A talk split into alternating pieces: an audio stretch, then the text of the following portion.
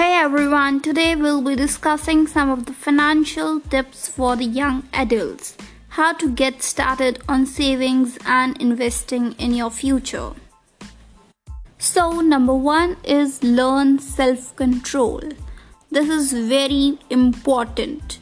If you were lucky enough, your parents taught you this skill when you were a kid. If not, keep in mind that the sooner you will learn the fine art of dealing gratification, the sooner you'll find it easy to keep your financial in order. Although you can effortlessly buy an item on a credit whenever you want it, but it's better to wait until you have saved up the money for the purchases. Just a simple question Do you really want to pay the interest on the pair of jeans or anything you buy? No, obviously, you don't want to pay any interest. You don't want to pay the extra money. So, why do you buy the things on credit? You should have the self control on you. A debit card is equally handy and takes the money from your checking account at once, keeping you from racking up and interest bearing balances. If you have the habit of putting all your purchases on credit cards despite not being able to pay your bills in full at the end of the month, then you might still be paying for those items in 10 years. Credit cards are convenient and paying them off on time helps you to build a good credit score. And some offers appealing rewards also. But self control should be there. You should not buy everything on credit cards. Number second, we have control your financial future. If you don't learn how to manage your money, then other people will find the way to mismanage it for you. Some of these people may have some ill intention, some may be commission based planner, so you should yourself know how to manage your fund. Know where your money goes. This is the third point. Once you have gone through the few personal finance books, you'll realize how important it is to make sure that your expenses aren't exceeding your income. Means your expenses should be less than your income. The best way to do is this by budgeting.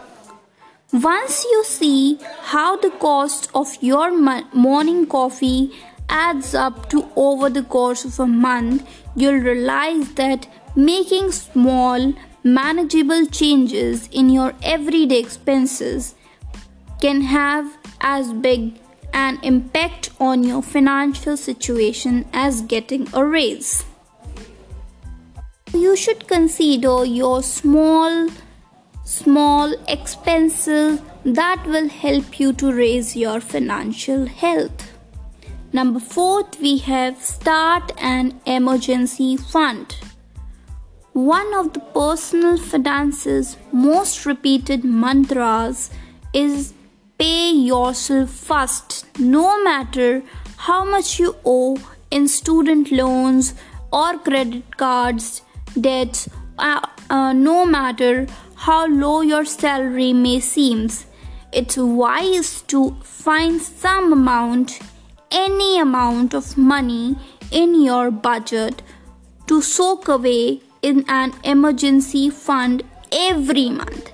Means whatever your salary is, whatever the credits you have to pay, whatever the loans you have, but you should keep some amount, even a little amount, in the emergency fund.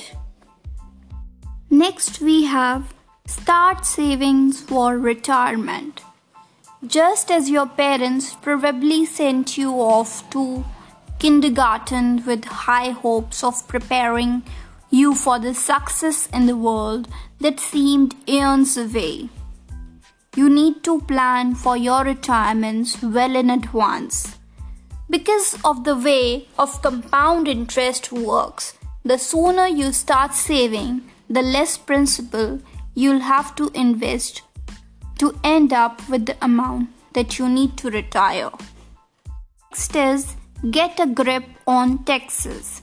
It's important to understand how income taxes work even before you get your first paycheck.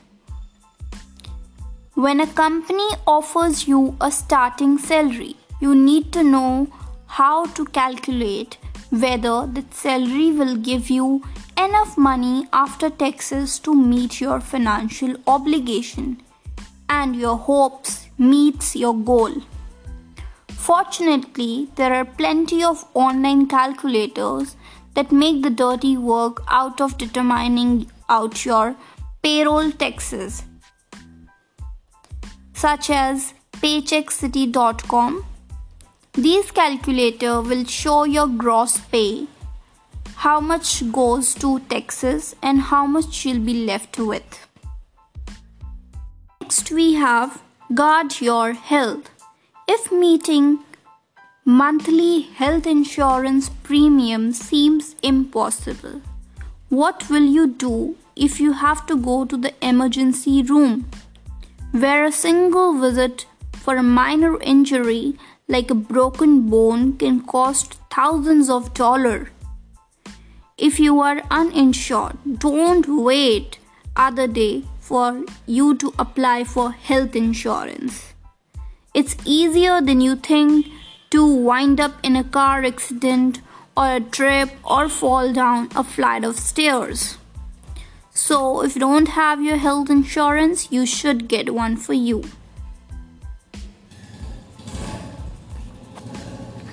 Next one is protect your wealth to make sure that all of your hard earned money doesn't vanish. You need to take steps to protect it. Here are some steps to think about, even if you can't afford them all right now. You will rent, get renter's insurance to protect the contents of your place from events such as burglary or fire. Next is disability insurance. Protects your greatest asset, the ability to earn an income, by providing you with a steady income. If you even become unable to work for an extended period of time due to illness or injury, so you should protect your wealth because you are the only asset that will help you earn for a longer period of time.